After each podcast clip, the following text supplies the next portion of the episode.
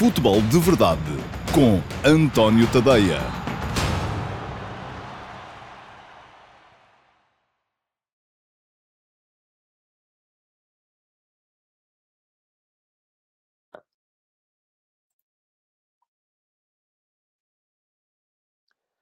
Olá, muito bom dia a todos. Tivemos aqui hoje uma falsa partida. Aconteceu que eu já estava aqui há quatro minutos a falar, mas estava a falar apenas para quem me estava a ver no Instagram, por um, erro eh, de. Esqueci-me aqui de clicar uh, no, no, no, dar início à transmissão, e por isso mesmo o Futebol de Verdade hoje teve uma falsa partida. Mas eu vou, uh, tudo aquilo que disse até este momento, um, vou, vou repetir.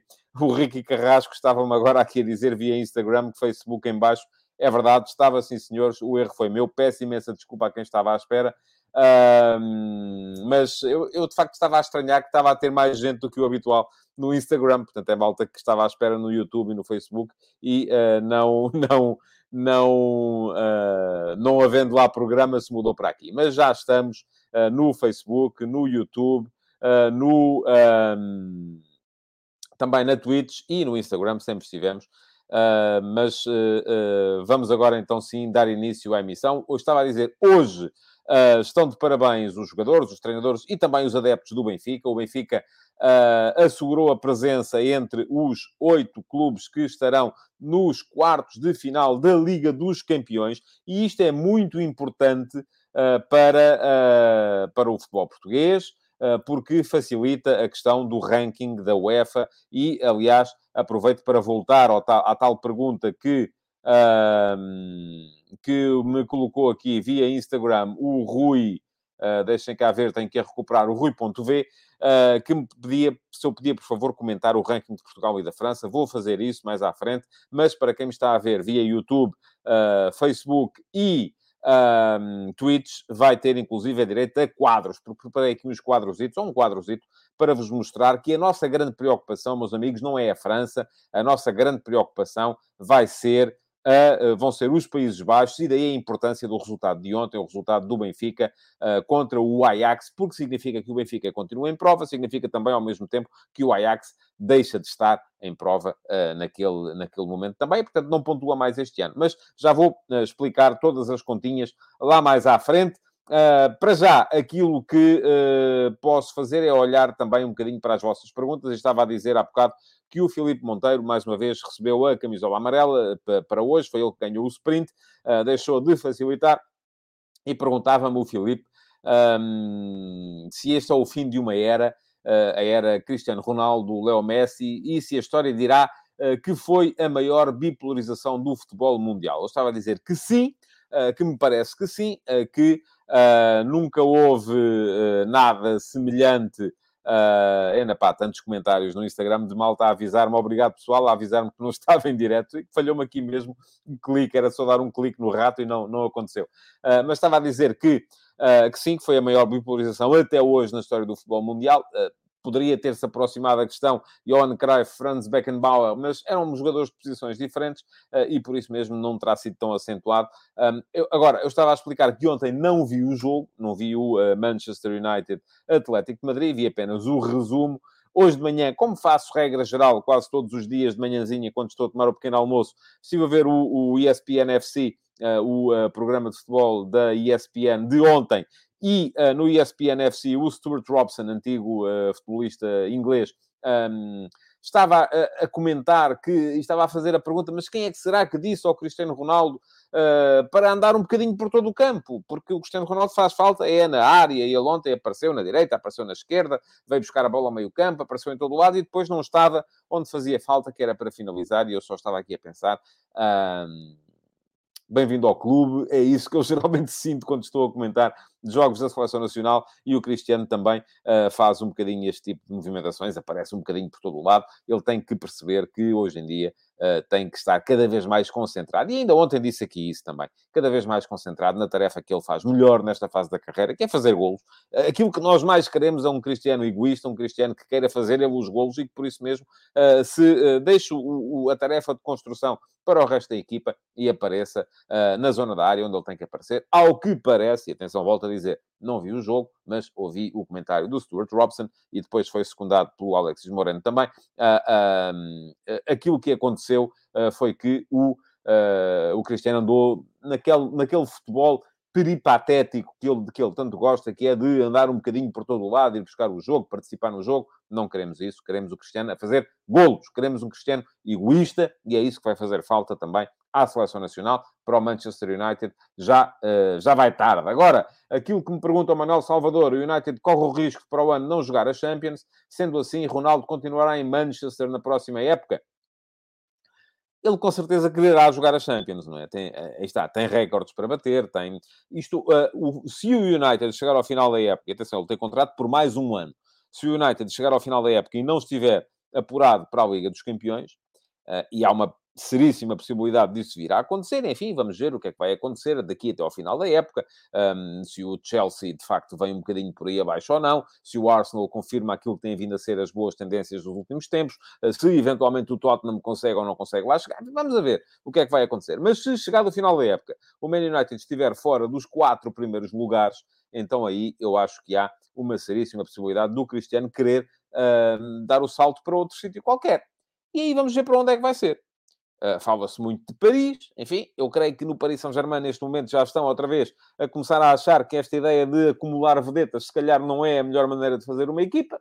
Vamos a ver o que é que vão pensar no final da época, quem vai ser o treinador do Paris Saint-Germain também vai ser importante. Não creio que Maurício Pochettino lá fique depois do final da temporada.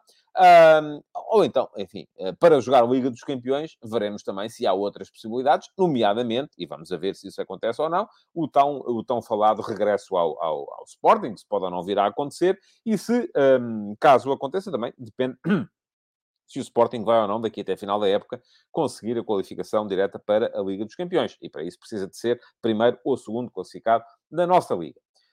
Nelson Almeida, bom dia. Pergunta-me o Nelson, atendendo ao índice XG, e para quem não sabe, XG são os expected goals, os golos que cada equipa deveria ter feito no jogo, uh, tendo em conta as situações de que beneficiou, e aos dois únicos remates do Ajax à baliza, considera a vitória do Benfica aceitável? Considero, sim, senhores, Nelson. Acho que...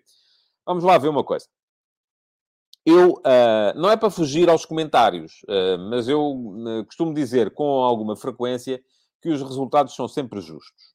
No jogo de ontem, e eu escrevi sobre o tema hoje de manhã, e aproveito para colocar aqui a passar em rodapé, mais uma vez, para quem está a ver via YouTube, via um, Facebook e via Twitch, um, o rodapé para uh, o, os meus textos, o meu Substack, é tadeia.substack.com. Podem ir lá, ler tudo aquilo que são conteúdos gratuitos, uh, fazer uma subscrição gratuita também, uh, que vos assegura todas as semanas cinco edições do Último Passo, mais, que é uma, a minha crónica de opinião, que sai todos os dias, segunda a sexta de manhã, e também em formato podcast, cinco edições do Futebol de Verdade, portanto, todas as edições da semana.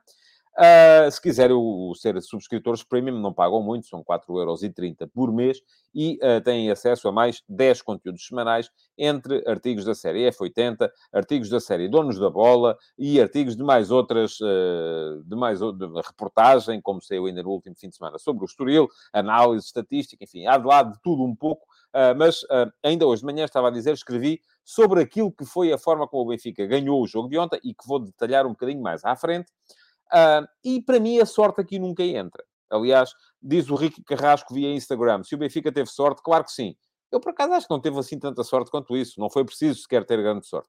Mas aquela era a única estratégia que permitiria ao Benfica ganhar ontem foi bem sucedida. Eu acho que sim. Acho que houve uma grande uh, dose de estratégia na vitória do Benfica ontem e a prova disso está no facto do Ajax ter tido muito mais bola, ter tido muito mais remates. Foram 16 remates a 4 ah, mas também só meteu dois remates enquadrados na baliza. O que é que isto nos mostra? E chegou ao final do jogo com o índice XG, Expected Goals, uh, portanto, em condições normais, tendo em conta as situações que conseguiu criar e construir, o Ajax devia ter marcado 1.2 golos.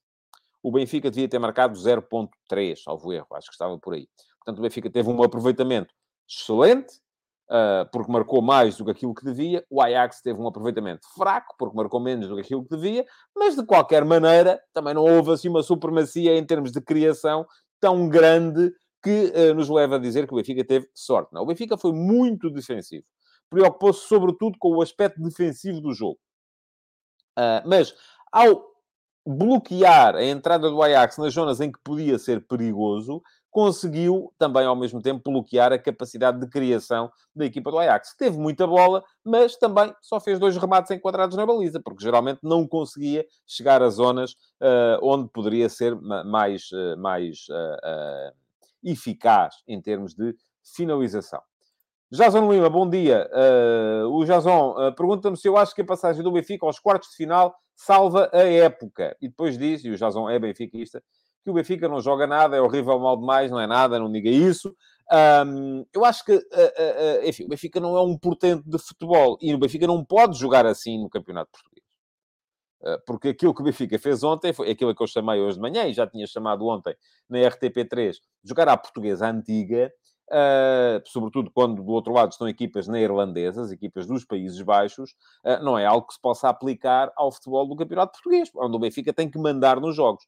Mas, tendo em conta aquilo que foi uh, o jogo de ontem, acho que o Benfica fez aquilo que podia e devia ter feito. Um, e aqui, atenção, sobretudo porque ganhou. Não há aqui verdades absolutas, não há maneiras de dizer esta maneira é melhor do que aquela, uh, uh, é melhor jogar assim do que jogar assado. Depende. Depende sempre do jogo, depende sempre do adversário, depende sempre da estratégia que se quer e, e depois, sim, depende sempre daquilo que se chega ao fim e se alcança ou não. Ah, porque se o Benfica tivesse jogado assim e o Ajax tivesse sido mais forte em termos de criação e tivesse feito dois golos, já não contava, já não servia. Uh, já tinha sido uma má ideia. Agora, se eu acho que a passagem aos quartos de final salva a época, eu acho que não. Acho que o Benfica, para salvar a época, uh, precisa desqualificar para a Liga dos Campeões. E mesmo assim, enfim, será sempre uma. Enfim, não acredito que o Benfica vá ser campeão da Europa. Mas, mesmo assim, acho que uh, é estranho para um clube como o Benfica, como seria para o Sporting ou para o Porto, considerar salva uma época em que não se ganham troféus. Salvar uma época tem que se ganhar alguma coisa. E o Benfica este ano, em princípio, a não ser que de repente haja um milagre e o Benfica possa ganhar a Liga dos Campeões, não acredito que seja possível, o Benfica uh, conseguisse ganhar alguma coisa esta época e a única coisa que pode ganhar esta época, na verdade, é uh, uh, é a Liga dos Campeões e não creio que isso venha, venha a acontecer. Enfim, pode ser campeão nacional também. Está a 12 pontos no Também não acredito que venha a acontecer. Uh, não me parece que seja possível que isso venha a acontecer. Bom, uh, vamos lá ver se temos mais. Ah, queria, queria mostrar esta, esta pergunta do José Neto, porque nem eu me lembrei desta reflexão, e é importante de facto. Benfica tem zero golos sofridos no somatório das deslocações a Moscovo para jogar com o Spartak, ganhou 2-0. Eindhoven, reduzida a 10, empatou 0-0. Kiev, empatou 0-0. Barcelona, empatou 0-0. E Amsterdão, ganhou 1-0. Mais mérito para as individualidades ou para o coletivo? Eu acho que depende, José. Uh, depende sempre muito daquilo que foram os jogos. Ontem eu acho que houve mérito estratégico e houve mérito individual, sobretudo dos dois centrais, que acho que fizeram os dois um belíssimo jogo. Uh, e o Otamendi à cabeça. Uh, mas depende muito do, do, dos jogos e daquilo que é a estratégia que é montada para cada jogo. É claro que é impossível não olhar para o jogo de ontem e não ver mérito coletivo pelos posicionamentos. Vamos lá ver. Perguntam-me vocês assim: o Tarapto jogou alguma coisa? O Everton jogou alguma coisa? Não. Do ponto de vista da criação e, da, e, e com bola, foram zero. Agora, foram muito importantes em termos de posicionamentos na estratégia que o Nelson Veríssimo tinha delineado para o jogo e que era uma estratégia puramente defensiva aí foram fundamentais. Porquê? Porque estiveram sempre no local onde tinham que estar. Os posicionamentos estiveram sempre corretos e conseguiram bloquear uh, o Ajax na entrada do meio-campo do Benfica. Ora bem, vamos lá entrar uh, naquilo que foi uh, o, o, o, jogo de ontem. Uh, Deixem-me só retirar daqui o comentário do José Neto. Um, Deixe-me só seguir aqui com os comentários para a frente. Ora, muito bem, para perceber muito bem, quem é que, quem é que está? Já aqui há muitos comentários uh, sobre, imaginem, sobre o Barcelona-Inter de 2010, acho eu, enfim, não é de todo aquilo que me pareça importante discutir neste momento. bom, vamos então olhar para o jogo de ontem e perceber a dimensão daquilo que o Benfica conseguiu e que o Porto já tinha conseguido na época passada. É bom lembrar também. Portugal volta a ser o único país a colocar uma equipa nas oito melhores da Liga dos Campeões. Importante. sem dúvida nenhuma, muito importante. Aliás, se formos a ver, nos últimos 10 anos, houve, uh, estamos a falar desde uh, 2012, 2013, portanto, desde 2012, 2013 até 2021, 2022, são 10 épocas de Liga dos Campeões, são 80 vagas, 8 por época, nos quartos de final da Liga dos Campeões, e houve até aqui uh, apenas uh, sete equipas fora das cinco grandes ligas a marcar presença. Sete equipas não, até foram só quatro equipas, mas sete ocasiões em que equipas vindas de fora das cinco grandes ligas marcaram presença entre as oito melhores da Liga dos Campeões. Foi três vezes o Porto, em 2015, 2019 e 2021, duas vezes o Benfica, em 2016 e 2022, uma vez o Ajax, em 2019, e uma vez o Galatasaray, em 2013. Portanto, estamos, só aqui já verificamos que destas sete ocasiões, cinco envolveram duas equipas portuguesas. Portanto, isto significa o quê? Que, em princípio, Portugal estará uh, muito bem colocado neste, neste ranking, vamos lá, de uh, nações que se opõem ou que têm capacidade para se opor às cinco grandes ligas. E quais são as cinco grandes ligas? Inglaterra, Alemanha, Itália, Espanha e França.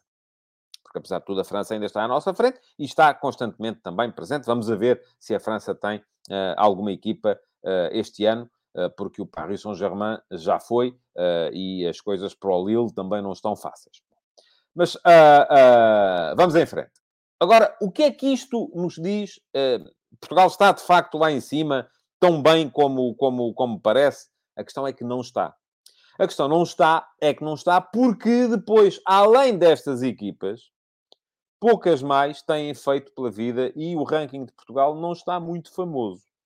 Uh, e já várias pessoas aqui me vieram perguntar, e eu acho isso adorável, as pessoas olham sempre para cima, não é? Estão sempre a olhar para a França, será que vamos ultrapassar a França e tal? Não, quando aqui aquilo que se recomenda de facto é que se olhe para baixo e para a Holanda, para os Países Baixos, neste caso. Vou mostrar-vos como é que estão as uh, classificações neste momento. Ora, muito bem. À esquerda, nesta imagem, temos a posição atual, isto é, aquilo que, a pontuação que cada país tem neste momento. E a, a pontuação que se verificar no final desta época, 2021-2022, vai ser, vai definir as vagas uh, nas competições europeias de 2023-24. Não é já para a próxima, não. É só para daqui a um ano, não é? Portanto, temos neste momento França 57 pontos, 748, ou se quisermos dizer de outra maneira, vá lá, 57.748 pontos, dá uma ordem de grandeza diferente. Portugal, 52 pontos, 382 e Países Baixos, 46 pontos, 300. O que é que isto nos diz? Isto diz-nos que em 2023-24 vai ficar tudo na mesma. Não vai haver alterações.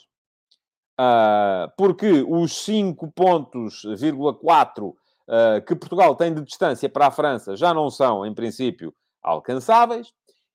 Convinha, ainda assim, que Porto e Sporting Clube Braga uh, eliminassem o Lyon e o Mónaco, ou que pelo menos uma das duas equipas eliminasse a equipa francesa, para não deixar que os franceses se destaquem mais em relação a nós. Uh, mas também significa que depois os seis pontos de diferença entre os Países Baixos e Portugal também não vão ser superados uh, pelos uh, neerlandeses. O que quer dizer que vamos entrar, ou melhor, vamos chegar ao final desta época em sexto lugar. Isso vai acontecer. Agora, o que é que vai acontecer depois no final da época? Todas as nações vão deitar fora os pontos adquiridos durante a, época, durante a quinta última época que vai ser 2017-2018. E nesse momento, aquilo que sucede é que uh, a França deita fora 11 pontos e meio, Portugal deita fora 9 pontos, 666 e os Países Baixos só deitam fora 2 pontos, 9. Isto vai gerar um desequilíbrio no início da próxima época, no início da época 2022-23, nos pontos aos quais, depois de serem somadas as pontuações alcançadas durante a próxima época, 2022-23, se vão definir os posicionamentos para a temporada 2024-25. E aquilo que podemos ver para já é que no início da próxima época, atenção, isto ainda pode vir a ser alterado consoante os pontos que as equipas fizerem daqui até ao final da época, portanto, ainda vai sofrer aqui ligeiras alterações. A França começará a próxima época com 46 pontos, 248. Os Países Baixos passam à frente de Portugal, começam a próxima época com 43 pontos, 400, e Portugal uh, começa a próxima época na sétima posição com 42 pontos, 716. Ora, isto é particularmente importante porque vai, conforme já vos disse, a estes pontos vão ter que ser somados os pontos que ainda se conseguirem no final da época presente e os pontos que forem conseguidos durante a próxima época.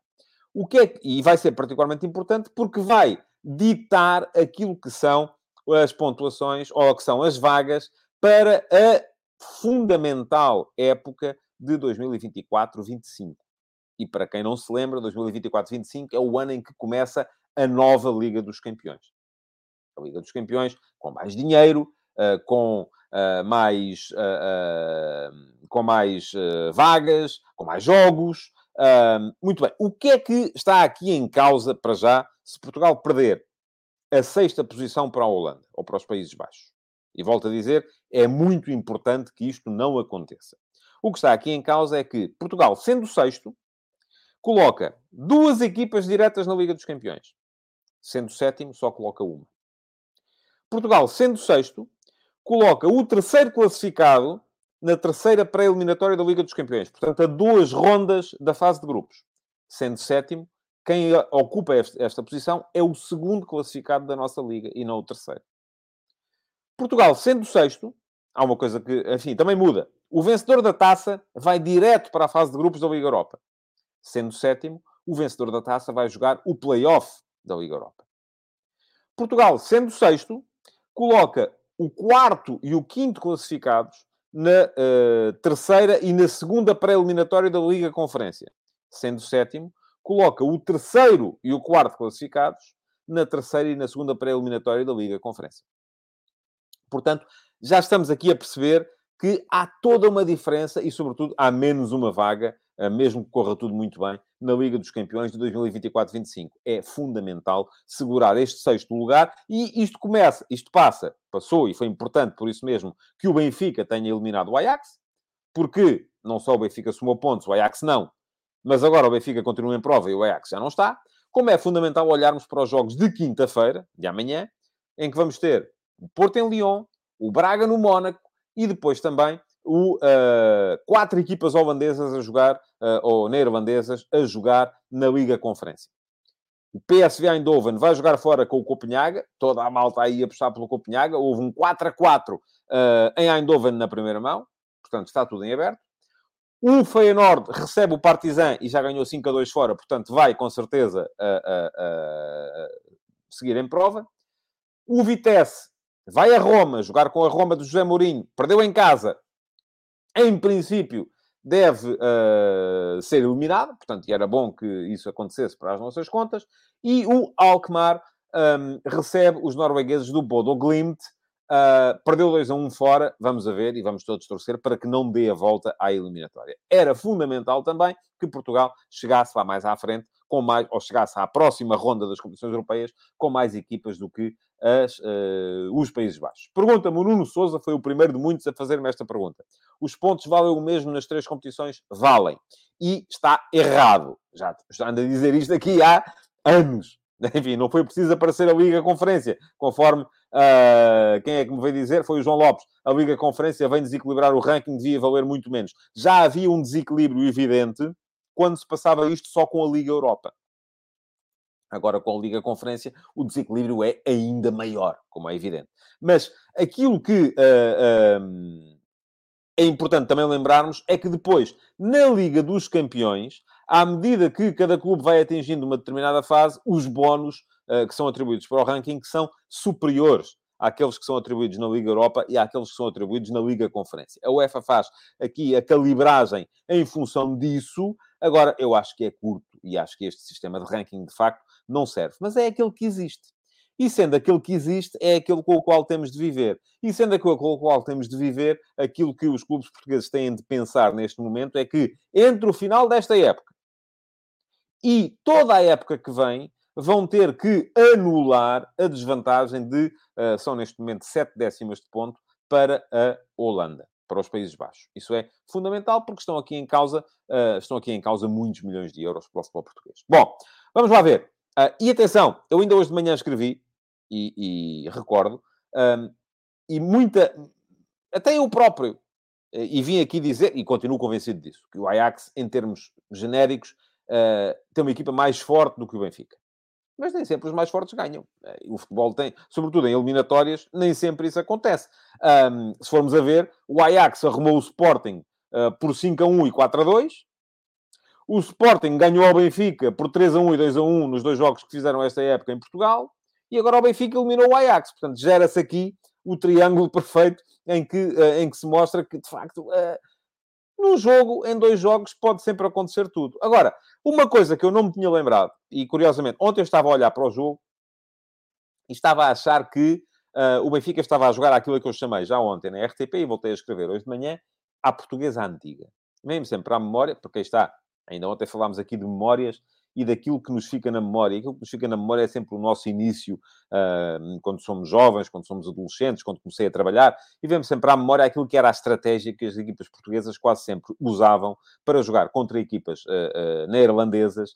Um, e uh, que era, muitas, até me lembrei daquela supertaça europeia que o Porto ganhou ao, ao Ajax, um, o Porto do Ivic ganhou ao Ajax do Johan Cruyff, a jogar com dois defesas laterais de cada lado, que era, conforme se dizia na brincadeira, vamos jogar o ataque fechadinhos lá atrás. E é um bocadinho isso. Uh, este, este, jogo à portuguesa antiga, sobretudo quando se joga contra equipas que jogam na escola holandesa pura, costuma dar resultado. E eu não tinha lembrado disso. E hoje de manhã, antes de escrever, dei-me ao trabalho de ir ver assim. Ora, vamos lá ver qual é que é o histórico em termos de uh, uh, eliminatórias. Estou a falar aqui de jogos de fase de grupos. Eliminatórias. Entre equipas portuguesas e equipas neerlandesas. E é uma razia. É uma coisa que não, se, não, não, não vos passa pela cabeça. Este ano o Benfica eliminou o Ajax e o PSV. Em 16-17, o Aroca eliminou o Herácles. Em 13-14, o Benfica eliminou o Alkmaar. Em 11-12, o Benfica eliminou o Twente. Em 10-11, o Benfica eliminou o PSV. Em 9-10, o Sporting eliminou o Twente. Em 2004-2005, o Sporting eliminou o Alkmaar e o uh, Feyenoord. Em 99-2000, vejam só, foi a última vez que uma equipa neerlandesa conseguiu eliminar uma equipa portuguesa. Foi o Vitesse Arnhem que eliminou o Beira-Mar. Portanto, já lá vão 22 anos. Portanto, olhando para isto, aquilo que devíamos perceber era que o mais normal, possivelmente, seria uma equipa portuguesa eliminar uma equipa holandesa não, sobretudo quando uh, se recorre à tal escola, uh, à tal uh, maneira, à portuguesa antiga, que o Nelson Veríssimo recorreu ontem, e do outro lado está uma equipa a jogar à, à, à holandesa pura. bom, e o que é que fez o Nelson Veríssimo então? Nelson Veríssimo ontem, depois, e aqui atenção, eu não vou dizer que este caminho é melhor, porque depois olhamos para o campeonato e, por exemplo, o Sporting está a seis pontos à frente do Benfica.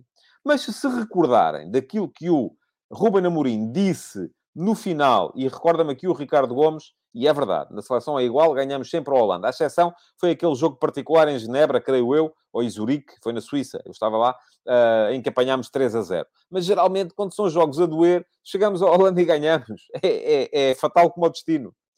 Uh, mas uh, se recordarmos aquilo que disse o Rubem Amorim a seguir a ter apanhado 5 em casa deste Ajax, que foi, não vamos mudar. No jogo seguinte só jogaremos uh, lá, lá, juntinhos lá atrás se nos empurrarem. Uh, e isto é pior? Enfim, com o Ajax foi pior. Regra geral é pior? Não sei, vamos a ver. O Sporting está até a ver 6 pontos à frente do Benfica no campeonato. Será que vai acabar à frente? Será que vai acabar atrás? Não sei, vamos ver. O Benfica não joga assim no campeonato português. Agora, o Benfica, para o jogo contra o Ajax, adotou uma estratégia diferente daquela que é a sua maneira de jogar habitual. E jogou como? Para já jogou muito recuado. Jogou com o bloco baixo. Uh, precisamente para não dar espaço uh, às uh, triangulações e às, aos apoios entre linhas que levam depois ao aparecimento dos jogadores atrás da última linha Uh, e, portanto, essa última linha, a profundidade estava permanentemente controlada, porque não sendo o, o Vlaco Dimos um guarda-redes particularmente forte no controle da profundidade, não sendo o Otamendi e o Vertonghen particularmente fortes também no controle da profundidade, aquilo que o Nelson Veríssimo uh, fez foi jogar com a, a última linha uh, mais, mais baixa, para haver menos profundidade a controlar. Pareceu-me normal. depois, os dois laterais, Uh, e atenção, volto a dizer, Otamendi e Vertonghen fizeram ontem um jogo fantástico, sem uma falha, nem um nem outro. Os dois laterais, o Gilberto à direita e o Grimaldo à esquerda, quase sempre a fecharem muito por dentro. Uh, porquê? Porque já se sabe também que do outro lado, os dois alas, se os dois alas abrem, os laterais vêm para dentro. Se o Antoni na direita abre, o Mazraoui vem para dentro. Se o Antoni vem para dentro, o Mazraoui abre. Do outro lado, com o Tadic, e aqui geralmente é mais assim, o Tadic vem mais dentro, o Daily Blind vai mais fora. Uh, mas uh, uh, há sempre ali dois jogadores, e aí também a, a, a importância de não deixar esses dois jogadores um, ganharem situações de superioridade numérica nos corredores laterais. Como é que o, o Nelson Veríssimo bloqueou isso? Colocou o Tarapt quase como um segundo defesa direito. E ontem, quem viu o jogo com atenção, viu que o posicionamento do Tarapt não foi o habitual. O Tarapt estava a jogar quase sempre encostado à linha. Porquê? Porque seguia muito as movimentações do Gravenberg e o Gravenberg ia muito para o lado esquerdo do ataque e, uh, dessa forma, o Tarap muitas vezes apareceu próximo do uh, Gilberto. E do outro lado, foi quase sempre o Everton, embora em algumas situações o Everton tenha, tenha aparecido à direita do ataque e o Rafa tenha aparecido à esquerda do meio campo, o Everton também muito preocupado com as movimentações um, do uh, Masraoui e, portanto, uh, uh, quase muitas vezes também a aparecer como um segundo defesa esquerdo. Lá está a portuguesa antiga, dois laterais de cada lado. Weigl, atento a Berreis, Uh, ia vir muitas vezes para uh, uh, a, zona, a zona dos centrais. Muitas vezes o Benfica teve cinco atrás, porque o Weigl vinha para a zona dos centrais em função disso. E depois, na frente, três homens que não pressionavam. Limitavam-se. Não houve essa ideia ambiciosa de ir com o Rafa, o Gonçalo Ramos e o uh, Darwin pressionar a saída a três da equipa do Ajax. Não, o Benfica controlava à distância. Uh, era, era mesmo controlar, era, era contenção. Uh, para não deixar aumentar também aí uh, uh, e não dar espaço ao Alvarez para, para, para sair a jogar. Portanto, aquilo que me parece foi que o Benfica fez um jogo hiper defensivo, mas foi um jogo competente do ponto de vista do hiperdefensivismo, conseguiu anular os pontos fortes do Ajax e por isso mesmo acabou por uh, uh, ganhar o jogo da maneira como podia. Foi numa bola parada, uma boa finalização do, do Darwin, um falhanço clamoroso do Onana, que percebeu-se que não estava ainda em condições de voltar a jogar e ele tem sido, não tem jogado esta, esta época. Diz-me aqui o Josias, e é verdade, Maite tem surpreendido, o Benfica melhorou na segunda parte, com a inclusão do Maite em vez do Tarap. E agora também é preciso dizer que, em condições normais, exige-se muito mais a uma equipa que está a jogar assim. Exige-se, por exemplo, que seja capaz de sair a jogar em contra-ataque. O Benfica nunca foi capaz de o fazer. Foi muito foram muito raras as ocasiões em que o Benfica, a jogar tão baixo no campo, conseguiu aproveitar o espaço que naturalmente o adversário ia deixar para jogar um futebol mais, mais apoiado. Desse aspecto, o, a exibição do, é, até a exibição do, do, do, do, Everton e do Tarap, que foram tão importantes do ponto de vista do posicionamento defensivo, foi quase nula do ponto de vista do posicionamento ofensivo. Portanto, hum, agora, não me venham perguntar uh, se o, o, o, a vitória foi justa ou não foi. Enfim, os resultados, quem me acompanha sabe que eu digo geralmente isto, são quase sempre justos. E no caso de ontem, também acho que o Ajax podia ter ganho. Podia mas ganhou o Benfica. Marcou um gol, o Ajax não marcou nenhum. Portanto, uh, eu acho que o Ajax, no cômputo geral da eliminatória, foi muito superior na primeira parte do primeiro jogo. O Benfica foi superior na segunda, parte, na, na, segunda parte do primeiro jogo, mas não tão superior, porque eu acho que o Ajax, a dada altura, se convenceu que eram favas contadas. Lembravam-se dos cinco que tinham metido em Alvalade e achavam que ia ser igual, e, portanto, começaram a usar alguma sobranceria. E, e no jogo de ontem, o Ajax teve muitas dificuldades face ao posicionamento mais recuado do, uh, do Benfica. Pergunta-me o Tiago Miguel se o Benfica não deveria promover o Maite a titular. Vamos lá ver uma coisa. o Benfica não vai voltar a jogar assim como jogou ontem. Para o jogo de ontem, Maite era melhor que Tarapte, ou que o João Mário, ou que uh, qualquer outro médio que o Nelson Veríssimo ali pusesse. Portanto, aí eu dou um bocado de razão ao que diz aqui o Ricardo Silva, que o Veríssimo fez mal a linha, mas depois corrigiu muito bem no início da segunda parte, em que tirou o Tarapte e o Everton. Uh, agora, em condições normais, o Benfica não volta a jogar assim. Não vai jogar assim com o Estoril, não pode. Porque o Estoril não vai jogar como joga o, o, o, o Ajax. Uh, e há sempre duas equipas dentro de um jogo. Portanto, em condições normais, o Benfica não precisa que o seu segundo médio seja quase um segundo lateral do lado direito. Portanto, em condições normais, o Tarabt faz melhor aquilo que se espera do segundo médio do que o Maite, que é dar balanceamento ofensivo à equipa. Porquê é que não deu ontem? Ah, porque estava demasiado preocupado a fechar o lado direito, uh, quase a funcionar como segundo, como segundo lateral. Portanto, são uh, as condições normais nem sempre se colocam nestas, nestas, nestas situações. O Paulo Santos pede-me que fale do papel preponderante do Gonçalo Ramos com um papel parecido ao do Paulinho a pressionar na frente. Ontem não foi o caso. Eu acho que o Benfica ontem não pressionou na frente coisa nenhuma, mas sim tem sido um papel muito importante do Gonçalo Ramos. Corre muito, é muito forte também no jogo, no jogo sem bola uh, e, e, por isso mesmo tem sido muito, muito importante. Diz o Eduardo Cardoso que em Portugal dizem que é anti-jogo, agora foi brilhantismo tático. Eu não, costumei, não costumo dizer nem uma coisa nem outra. Uh, portanto, estou à vontade para lhe responder, Eduardo. Antijogo é deitarem-se para o chão, é simularem lesões, é ficarem deitados no chão a perder tempo, coisa que o Benfica também fez, em algumas circunstâncias ontem, acho eu. Portanto, enfim, é preciso também uh, dizer isso.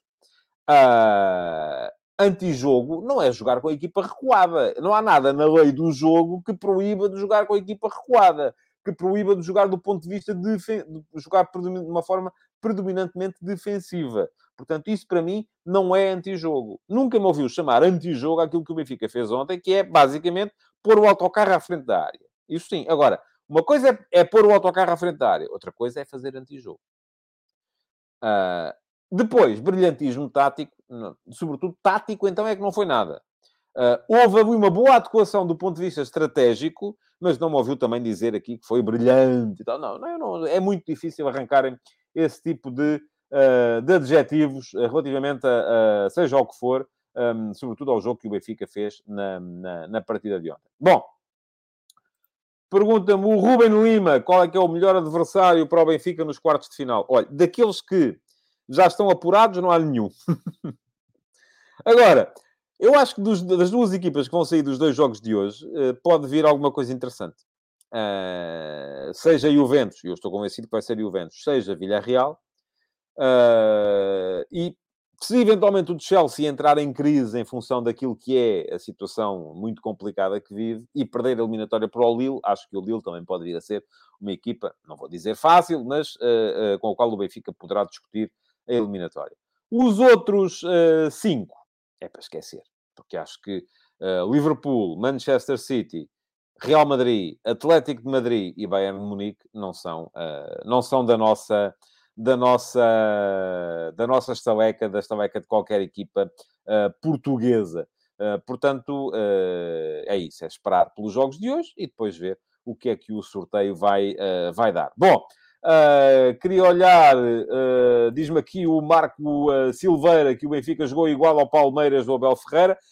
Há ali alguns pontos de contacto, sim. E há também uma, uma apreciação. Eu ainda ontem, por acaso, participei numa, numa live no canal de YouTube do Bernardo Ramos, jornalista da TV Band, uh, que queria hum, saber o que é que eu achava sobre a chegada massiva uh, de uh, treinadores portugueses ao Brasil. E uh, falei um bocado disso, da, da, forma como o Abel Ferreira coloca a equipa do Palmeiras a jogar. Eu acho que o Abel Ferreira teve a noção perfeita de que, face aos plantéis que têm alguns dos seus principais rivais, Atlético Mineiro, Flamengo, são equipas que têm efet, uh, uh, elencos, como vocês dizem no Brasil, muito mais ricos, e joga como pode. É bonito de ver? Não. É aborrecido? É bom espetáculo? Não. Uh, mas é a única maneira. E a verdade é que o Abel tem estado a ganhar coisas, não é? Que tendo em conta aquilo que é o, o, o, grupo do, do, Palmeiras, comparado com o grupo dos outros, uh, de facto, é, é, a única forma. Uh, Diz-me aqui o Ruben Lima que concorda com essa de ser igual ao Palmeiras, e o João Lopes diz que o Palmeiras sabe sair no contra-ataque, também é verdade, sim senhores. Há no jogo do Palmeiras a mesma preocupação do ponto de vista defensivo, mas há uma muito maior agilidade na saída para o contra-ataque em relação àquilo que o Benfica foi capaz de fazer ontem. Diz-me o Ricky Carrasco via Instagram que tiraria o Atlético Madrid do lote. Concordo que está um patamar acima das equipas portuguesas, mas acho que está um patamar abaixo das outras quatro, e eu concordo consigo, Ricky. Uh, mas atenção, o Atlético, quando é para competir, é tramado. É lixado. Uh, e aquilo que, uh, que o Atlético fez, enfim, também foi com o Manchester United. É verdade que sim. Mas já passou no grupo do, do, do Futebol Clube do Porto, não é? Uh, e aí, enfim, não é que tenha, se tenha equilibrado com o Liverpool, e de facto mostrou que estava um patamar abaixo, mas quando foi preciso também mostrou de facto o nível a que estava. Bom, estamos a chegar ao final. estava só aqui a ver na confusão que são os meus apontamentos, se tinha mais alguma coisa da qual vos quisesse falar hoje, creio que não.